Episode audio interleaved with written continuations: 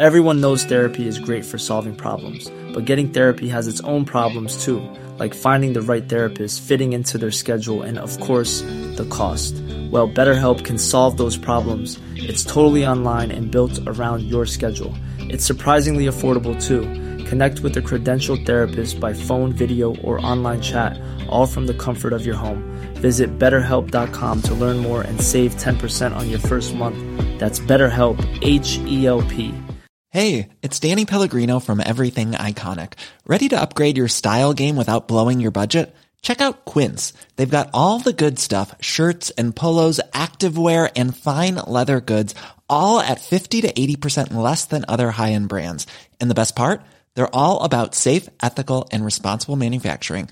Get that luxury vibe without the luxury price tag. Hit up quince.com/upgrade for free shipping and 365-day returns on your next order.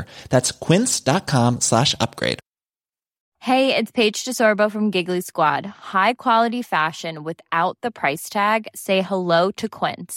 I'm snagging high-end essentials like cozy cashmere sweaters, sleek leather jackets, fine jewelry, and so much more. With Quince being 50 to 80% less than similar brands. And they partner with factories that prioritize safe, ethical, and responsible manufacturing. I love that.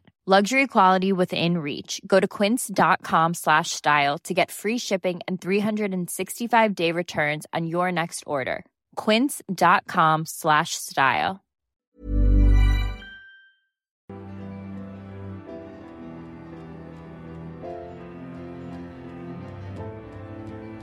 سلام، به رادیو مثلث خوش اومدید. من پریسا هستم و این 11مین مثلث این پادکسته. توی این پادکست من با کسایی صحبت میکنم که آزار جنسی رو توی زندگیشون تجربه کردن.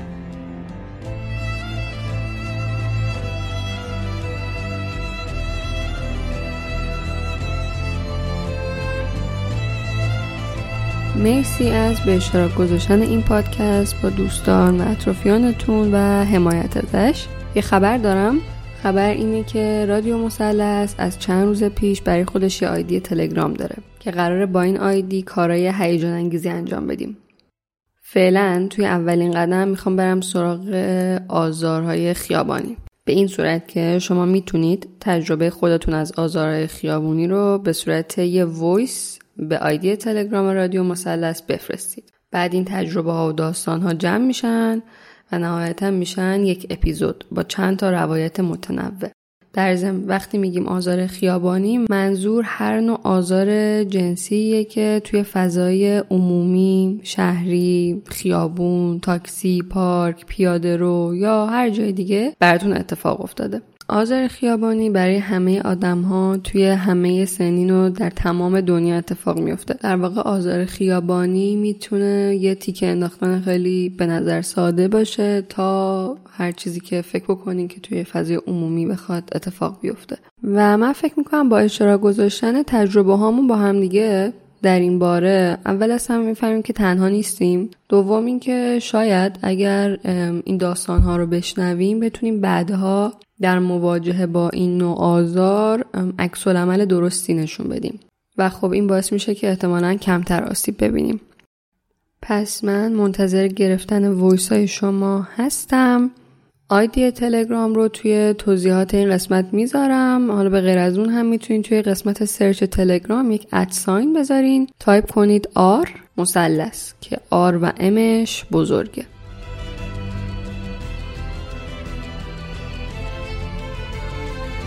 روایت این مثلث داستان جالب، متفاوت و البته ناراحت کننده ای از تجربه آزار جنسیه که به نظرم کمتر شنیده شده و یا خیلی دور از اون تصویریه که ما توی ذهنمون داریم. داستان این مثلث از این جهت متفاوته که حالا در ادامه هم میشنویم تأثیر آزار و خشونت جنسی حتی در حالتی که به نظر ما جسم حداقل درگیری رو با اتفاق داشته، اما از نظر روحی و روانی آسیب‌هایی رو به فرد آزاردیده وارد کرده که تا به امروز و بعد از گذشت سال‌های زیادی هنوز همون آسیب روانی همراه اون فرد آزاردیده هست و این دقیقاً اون چیزیه که ما احتمالاً فکرش رو هم نمی‌کنیم. قبل اینکه بریم سراغ داستان این مثلث، لازمه که همینجا یه موضوعی رو بگم. من تا به امروز افرادی که باهاشون مصاحبه میکردم رو نمیدونستم چی صدا کنم یا اسم گذاری کنم که هم هویتشون مشخص نشه، همین که جنسیت توی خطاب کردنشون دخیل نباشه، که البته موفق نبودم و همشم گیر کرده بودم بین خانوم و آقا و دختر و پسر و خودم هم اصلا راضی نبودم. حالا خلاصه بالاخره رسیدم به چیزی که خودم هم دوستش دارم و فکر میکنم مناسب باشه. از این به بعد افرادی که توی هر قسمت داستانشون رو تعریف میکنن رو راوی خطاب میکنم. در نهایت همونطور که قبلا هم گفتم، برای من مهم نیست که شما اسمتون چیه، جنسیتتون چیه، چجوری هویت‌یابی جنسی میکنید، حالا چرا این کار کردید، چرا اون کار نکردید و هزار یک چیز دیگه. حالا با این اوصاف بریم داستان مثلث 11 رو از زبان راوی 37 سالمون بشنویم و در ضمن پیچا پیچ بابت کیفیت صدای نه چندان خوب این مصاحبه از همتون عذرخواهی میکنم.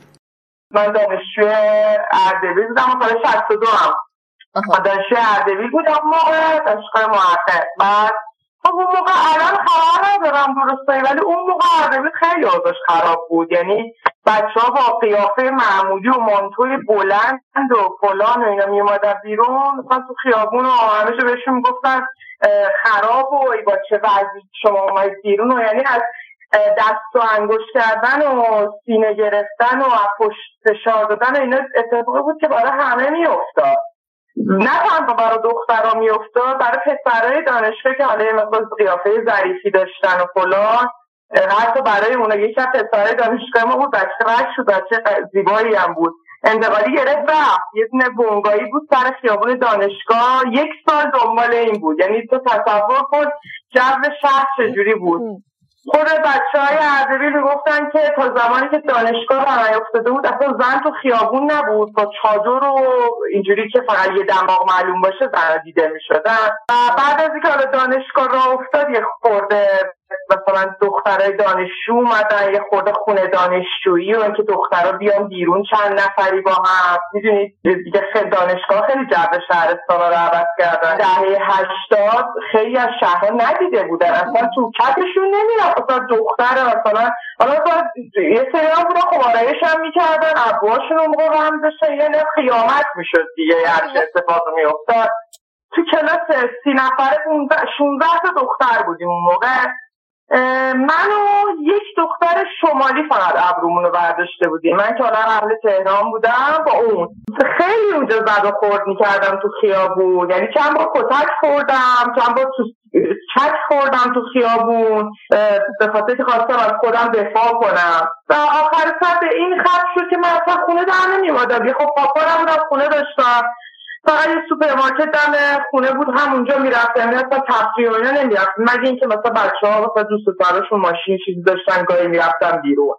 واقعا میدونید سال تو اون 4 سال دیگه انرژی من آخر تحلیل رفت، با اون اتفاقی هم که الان میخوام تعریف کنم دیگه کاملا تخلیه شدم، چون میدونید به غیر از این که سیستماتیک زنان سرکوب میشن به خاطر جسمیتشون و این که میخوان مستقل شن، یه فشار زیادی هم از سمت جامعه و خانواده، یعنی یه این کیسه باکسی. من خونم یه جایی بود، تنها خونه داشتم، نزدیک یه رودخونه بودی، فضای سبز بزرگی داشتونه، بچه قرار بود ساعت 8 شب بریم شام بیرون، مثلا 6 تا دختر بودیم، 3-4 تا پسر. بعد اونجا قرار گذاشتم، بعد منم اومدم اونجا باید کوچه در اومدم، 2-3 دقیقه پیاده رسیدم با بچه ها. بعد گفتیم بریم فلانجا، خب ماشین هم که بچه ها اردبیل بگم من ماشین بابامو میخوام برم بیارم، بعد آورد و حالا تو این مدت ما ایستاده بودیم داشتیم با هم حرف می‌زدیم و میخندیدیم، ندید که چند نفر از پنجره خونهشون دارن نگاه میکنن که یه دختر پسر وایستادن دارن میخندن و با هم خوشو بش میکنن و زنگ دادن کلانتری که چند تا دانشجو اینجا فساد دارن میکنن، بیاین اینا رو جمع کنید، بیاین جمع کنید. خلاصه یکی دوست ما با ماشین اومد و بعد 2 تا سانت میرفتیم چون جا نمیشدیم، اما بچه شما برید من با بعد میام، شما اول برید من موندم با 2 تا پسرا، داشتم که قدم میزدیم تا محمد داره بچه ها رو بذاره بیاد ما رو برداره، اینا بودیم پشت سرمون یه ماشین با چرا خاموش شده بعد هم اومده بود شدید زمستون بود پاییز داخله پاییز بود هشته دیدیم ماشین کلانتری دو تا سرباز و یه چیز پیاده شدن که چه نسبتی با هم دارید و ما گفتیم دوستی ما داریم میخوان بریم شام بیرون و بفرمایید سوار شید و هیچ ما رو بردن کلانتری دیگه. من خب نه اعتماد به نفس علامه داشتم نه عقل علامه داشتم نه شعور علامه داشتم و یه دختری بودم که از دبیرستان افتاده بودم دانشگاه. تا اون موقع من دوست پسر نداشتم که بگم دوست پسر داشتم، تجربه کرده بودم مثلا سکس و لمس و فلان و اینا. یه مقدار می‌دونی همه این مراحل کمک میکنه به آدم یه مقدار آدم شخصیت شکل بگیره دیگه. من که شکل نگرفته بود شخصیتم، هنوز توی عالم نوجوانی بودم. ما رو بردن کلانتری و با هم بعد من این خنگه اونجا همیشه جواب میدادم خونت کجاست؟ خونت اونجاست. پس رفتی اونجا کاراتونو کردید اومدید از دردش بیرون. منم اونجا گریه زاری، پسرام شروع کردن، پسرام هم سن من بودن، اونا هم هیجان داشتن، شروع کردن دعوا کردن و دوست پسر من نبودن رفیقم بودن. ما رو اون شب بازداشتگاه نگه داشتن و فرداش گفتم باید بیاییم بریسیم دادگاه. فرداش من رفتم دادگاه. اونجا قاضی گفتش که خب چی شده؟ اونا گفتم اینجوری شده. گفت باید پزشک قانونی. من اصلا نمیدونستم مثلا قضیه پزشک قانونی چیه، اصلا گیج بودم اصلا ضربه میخورد سر آدم. رفتیم پزشک قانونی و گفتم بفرمایید خانم بره تو اتاق. یعنی منو فقط بردن، آقایونی که نمیبرن پزشک قانونی که مقعدشون رو چک کنن. گفتم لباس رو در بیار. گفتم برای چی؟ گفت فرستادن تست بکارت دیگه. وای اصلا دنیا رو سر من خراب شد.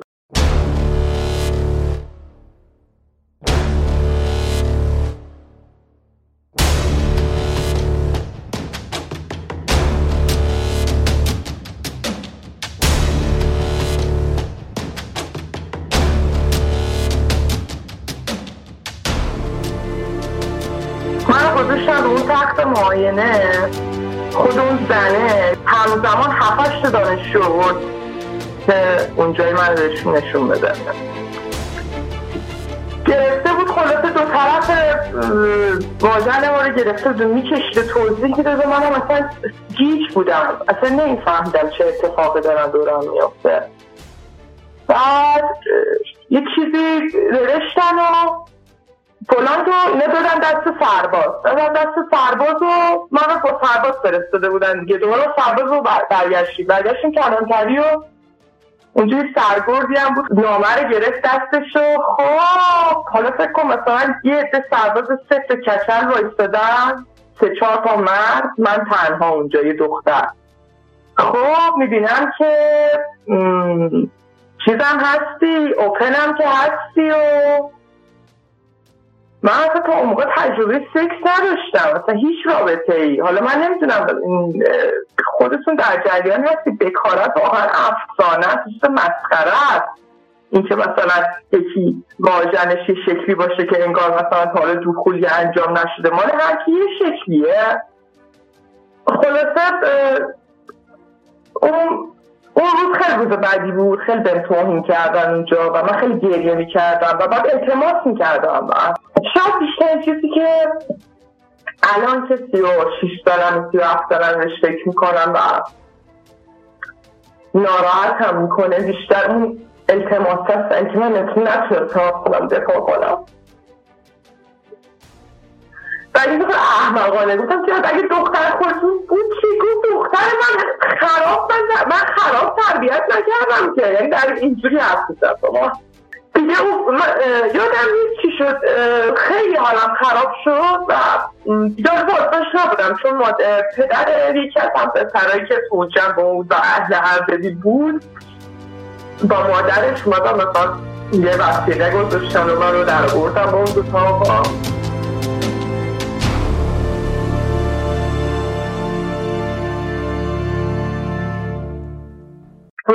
اون دو تا پسره فقط میبادن دادگاه و ما رفتیم دادگاه و قاضی گفتش که ایشون بحث رفتید با هم دیگه یه حال و حولی هم کردید و حالا مثلا من با اون دو تا رفیق بودم، خیلی هم رفاقتایی مثلا بچه‌های اون موقع زیاد مثلا مثل بچه‌های الان نیستم با راحت شوخی جنسی کنم بدون منظور. ما شوخی جنسی هم با هم نمی‌کردیم، یعنی تمام مدت داشتم فقط خجالت می‌کشیدم و شرم از این که در مورد اونجای من دارم صحبت میکنم و هنوز از اون دربهی که اون زن من هول داده بود که لباسات در بیار و اون هفتش دانشجویی که ریخته بودن و پاهای من بازار ناکرده هنوز شکل در نمیدم.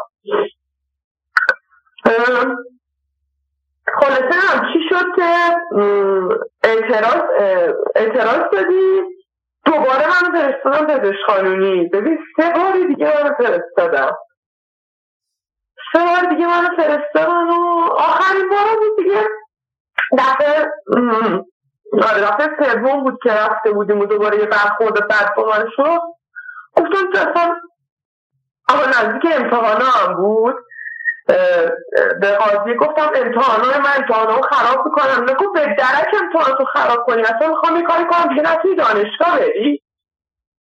من با خانواده مثلا رابطه آنچنانی مثلا صمیمی نداشتم مثلا در مورد مشکلات هم بهشون بگم و رابطه من بیشتر خطری به این میشد که مثلا زنگی میزدیم چطوری مثلا دست رو میخونیم مثلا حضا میخوری هم در همیتر مثلا دست مثلا خصوصی باشون داشتم چه برسه همچین موضوعی. اونم بالاخره تو همه خانواده های ایرانی واسه اونجای دخترشون خیلی کنتور میندازن که اتفاقی نیفته. منم خب میدونم که مثلا خانواده منم به این موضوع حساسن، مادرم مثلا خیلی براش مهمه دخترش مثلا بخواد شوهر کنه، مثلا یه دستمالی هم توی وسایل خواهرم دستمال گذاشته بود حتی براش، حالا خواهرم باش جیغ داد کرد انداخت صورتشو دعوا کرد. من تا این حد میخوام بگم مادر من دیدش اینجوریه. بعد دیگه اون لحظه فقط به این روی کردم که با خودم راحت کنم. سابقه افسردگی و اینا هم داشتم یه مقدار و دیگه اومدم خونه و خب کاربندم نبودم مثلا ببینم واقعا چجوری میشه خودکشی کرد. رجب و زد یکی از دوستان اومد و بسان خونه در رو باز کردن و من بردم دکتر و یه هفتش بخیر خورد دستم دیگه. زنگ زدم به خواهرم و ببین اینا هر هفته منو میکشوندن دادگاه، این آدمای مریض که بدون هیچ دلیلی نمیکشوندن اونجا، هی تحقیرم میکردم. خواهرم اومد و دیگه خواهرم یه دوستی داشت تو اردبیل که مثلا اهل اردبیل بود، آدم آشنا داشت، یه وکیل واسه ما پیدا کرد. وکیل ما رفت تو دادگاه داد میشناسه یارو زد تبرئه خدافظ همین. بعد تقریبا 35 روز اینا بدو تحقیر رو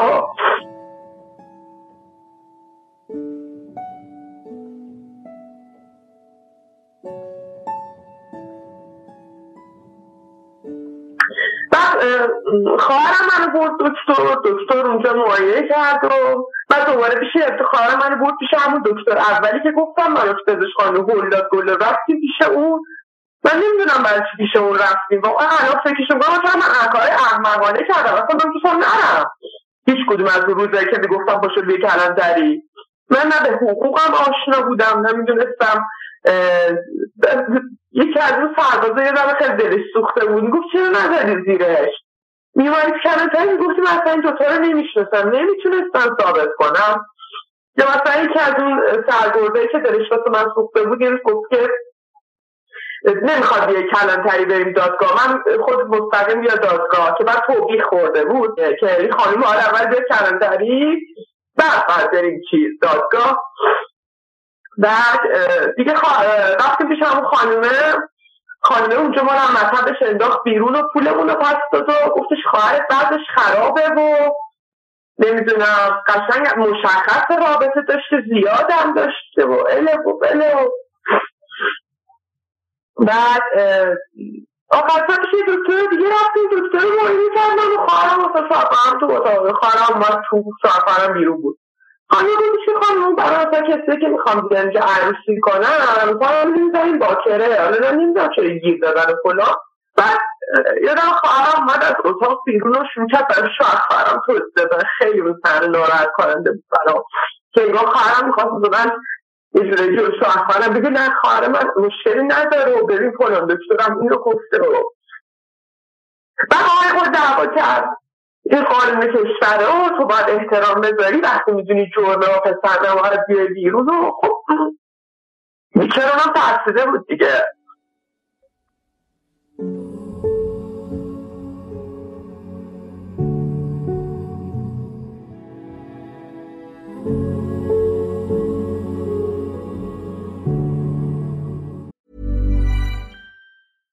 Cool fact, a crocodile can't stick out its tongue. Also, you can get health insurance for a month or just under a year in some states. United Healthcare short-term insurance plans, underwritten by Golden Rule Insurance Company, offer flexible, budget-friendly coverage for you. Learn more at uh1.com. Planning for your next trip? Elevate your travel style with Quince. Quince has all the jet-setting essentials you'll want for your next getaway, like European linen, premium luggage options, buttery soft Italian leather bags, and so much more. And is all priced at 50 to 80% less than similar brands. Plus, Quince only works with factories that use safe and ethical manufacturing practices. Pack your bags with high-quality essentials you'll be wearing for vacations to come with Quince. Go to quince.com/pack for free shipping and 365-day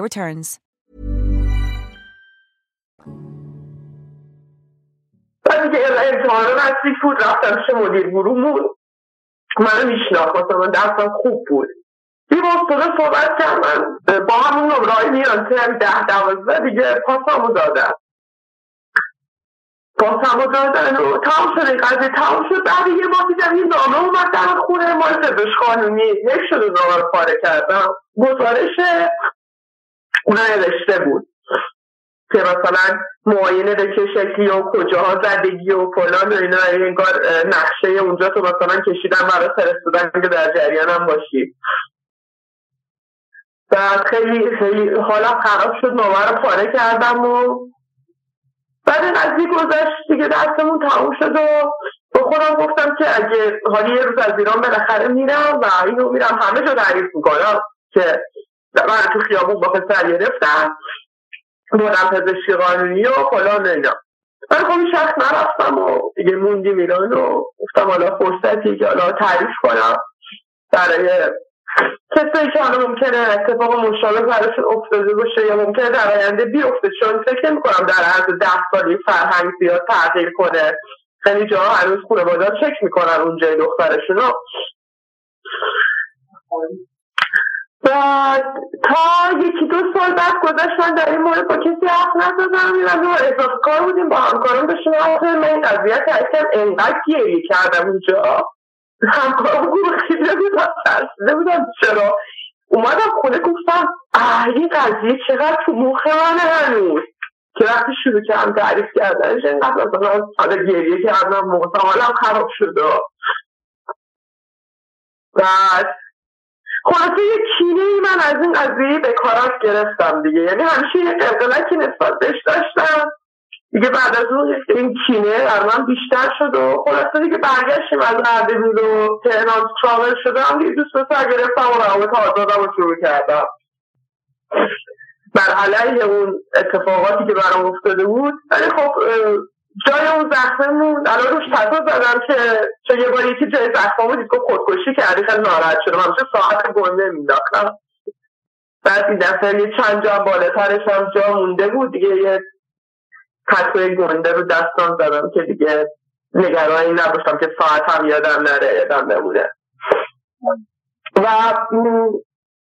میگم الان که 36 سالم شده باشه این فکر کن که چرا مثلا سریع به خودکشی ختم شد و نه فقط من و من خاطره کسایی که برای من تعریف میکنن که مورد آزار و تجاوز جنسی قرار گرفتن همین اتفاق براشون افتاده داریم بکنن که سریع خودشون از بین ببرن. این چی که ما دست جمعی بهش ایمان داریم به اینکه هر موقع به بدنمون تعرض شد تجاوز شد خودمون رو بکشی.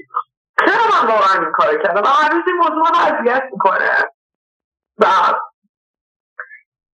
درک میکنم همه کسایی که بعد از تعرض و تجاوز به خودکشی فکر میکنم، ولی میدم کاش که یه جور دیگه تربیت میشدیم ماها که به جای اینکه خودسری کنیم بریم یقه اون طرف رو بگیریم، نه که خودمون رو بکشیم.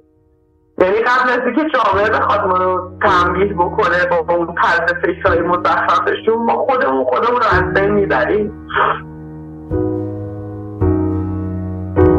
I want to make mistakes, too many, too late, and I hate living this way,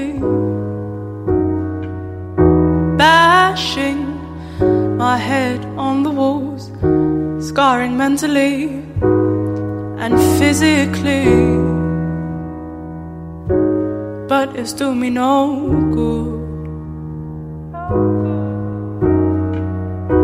Selfish actions made by me, doing it purposely. این قضیه تکرار برای خود من اون موقع مسئله نبود، بیشتر قضاوت ها، اون نگاه هایی که رو بود، چون آدم میتونه رابطه های مختلف داشته باشه ولی کسی خبر نداشته باشه. دابل لایفی که اکثر ما زنای ایرانی داریم، حتی مردا یه زندگی شخصی خصوصی دارن که ممکنه هیچکی خبر نداشته باشه، محدودی خبر داشته باشن و یه ظاهر اجتماعی که خب اون محبوله، اون ظاهره انگار به هم خورده بود و من مورد قضاوت قرار گرفته بودم و چون تا اون موقع هیچ رابطه‌ای نداشتم احساس می‌کردم به من ظلم شده، من که کاری نکردم، من نباید این اتفاق برام بیفته، من به قانون تا حالا احترام گذاشتم و قوانین شرع و عرف و اینا، و از اینکه خانواده‌ام متوجه بشن و میگم بیشتر اون تحقیری که تو کلانتری شدم خیلی منو خراب کرد، خیلی حال منو خراب کرد. داره قضاوت نگاهی جنسی که من میشد دیگه.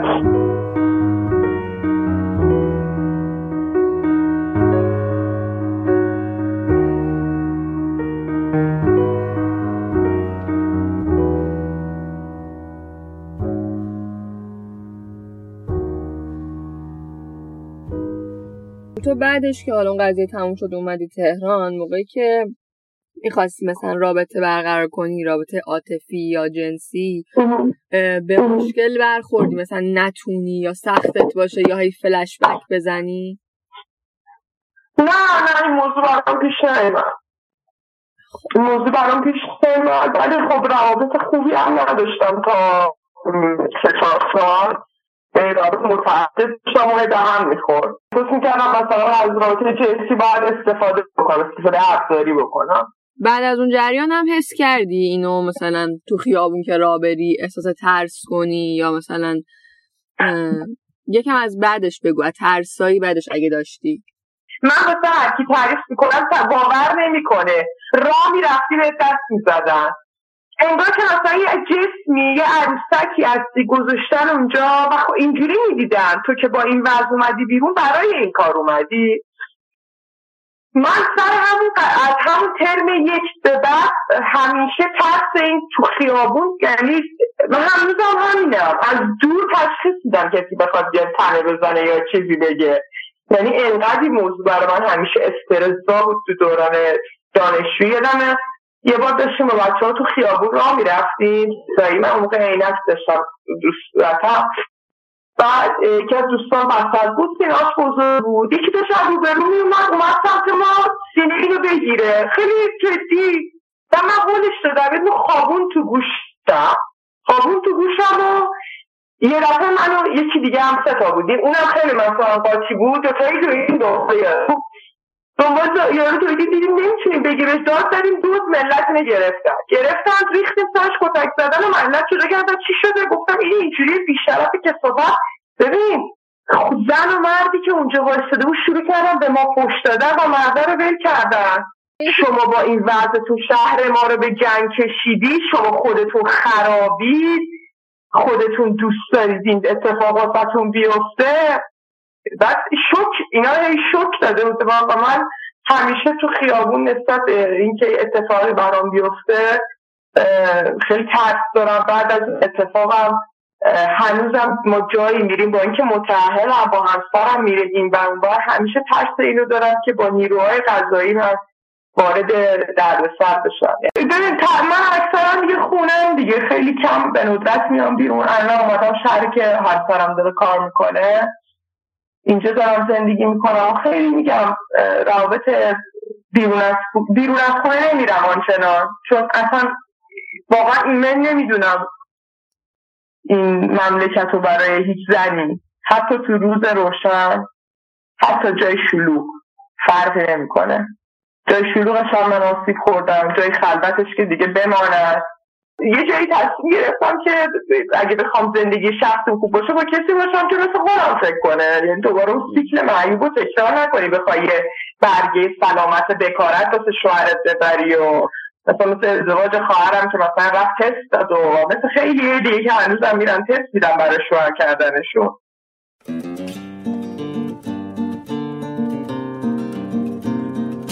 داستان آزار جنسی که برای تو اتفاق افتاده یک مثلث باشه، سه تا ضلع اصلی این مثلث به نظر خودت چیا بودن؟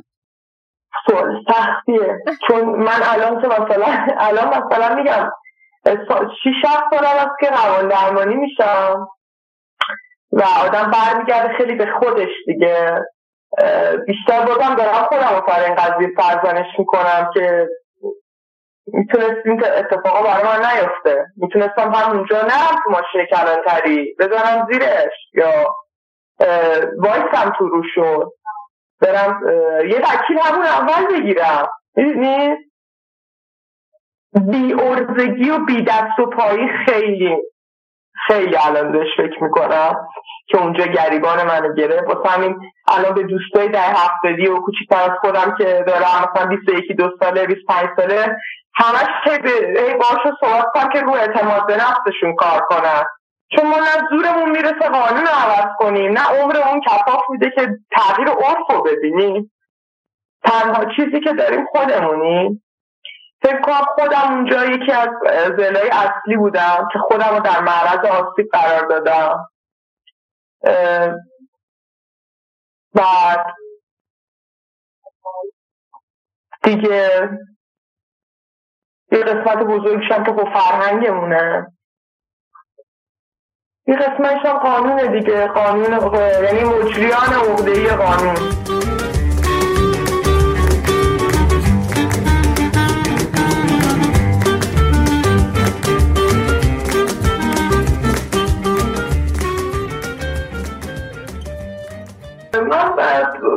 برای شنوندهایی که حالا اینا رو گوش میکنن تجربه دارن و حتی کسایی که مثلا بعدا والد میشن، پدر مادر میشن برای بچه‌شون، من خواهم بگم که این فرهنگ ما یه فرهنگیه که خیلی ریشه‌ای داره، بسیار ضخیم و گنده و به این راحتی رفع نمیشه. و این که ما وقتی مورد آزار جنسی و تجاوز قرار میگیریم سریع میخوایم خودمون رو از بین ببریم، این اشتراک بین همه کیسا این خیلی من اذیت میکنه که ما نریم به اون سمت که خودمون رو بین ببریم و راه حل نیست این موضوع بتونن، یعنی این قضیه شنیده شه، آدما با هم دیگه بتونن حرف بزنن، به آدمایی که دوستشون دارن بتونن بگن و اینکه بدونن مقصر نیستن. این فرهنگی که مقصره، این فرهنگی که رو بدن ما قیمت و شکل و اندازه میذاره، این مقصره نه ما. همین فقط مشکلمون خودکشی و سرزنش درونیه.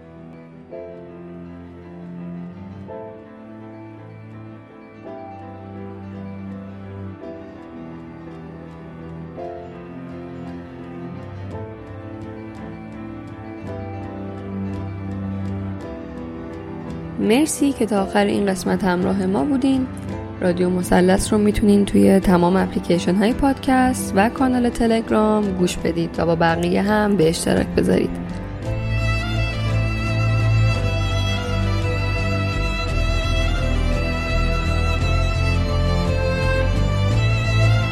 در ضمن من از این به بعد میخوام فیلم ها و سریال هایی که با این موضوع تا به امروز ساخته شدن و حالا کتاب هایی که در این باره نوشته شدن رو به مرور توی صفحه اینستاگرام و توییتر رادیو مثلث معرفی کنم. آیدی اینستاگرام و توییتر رو براتون توی توضیحات این قسمت میذارم.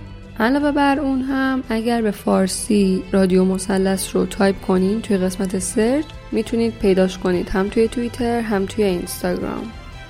اگر هم تجربه آزار جنسی داشتین و دوست دارین توی این پادکست در موردش صحبت کنین، ایمیل بزنین. ایمیل اون هست radiomosallas.podcast@gmail.com.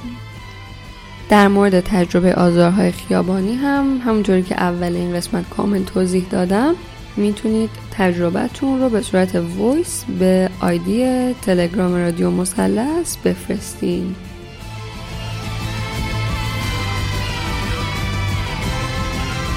من پریسا هستم و این 11 مثلث این پادکست بود. با امید روزهای بهتر، اردیبهشت 1399.